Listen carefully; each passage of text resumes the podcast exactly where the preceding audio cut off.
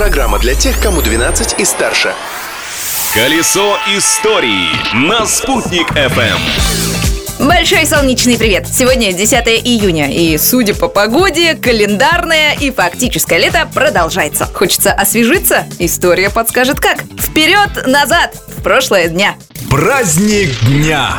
10 июня весь мир отмечает Международный день мороженого. Почему сегодня? Именно 10 июня в далеком 1786 году в Америке впервые массово начали продавать это лакомство. На самом же деле история мороженого уходит вглубь веков. Поговаривают, что ему уже несколько тысяч лет. В Древнем Китае на десерт иногда подавали снег и лед, смешанные с кусочками апельсинов, лимонов и зернышками гранатов. Чем не мороженое? И это при том, что о холодильниках тогда знать не знали. Древнее мороженое хранили в специальных погребах.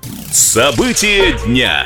Для того, чтобы холодильник и другие приборы работали, им нужно электричество. Так что важность события, которое случилось в этот день в 1938 году в Уфе, никому объяснять не нужно. 10 июня 1938 года в эксплуатацию были введены агрегаты первой в Уфе теплоцентрали ТЭЦ-1. Построили ее не просто так, а для нужд Уфимского нефтеперерабатывающего завода. Так что не зря говорят, что открытие нефти в республике повлияло на развитие всей промышленности и энергетики района. Открытие дня. Еще один факт из истории башкирской энергетики. 10 июня 2003 года состоялось грандиозное событие. Было перекрыто русло реки Белой. Не просто так, естественно. Сделано это было для строительства Юмагузинского водохранилища и одноименной гидроэлектростанции. А прежде, именно по этому участку реки Белой, проходил легендарный советский туристический маршрут номер 59. Сплавлялся по нему и заместитель директора управления по эксплуатации гидротехнических сооружений Южной зоны Владимир Юров.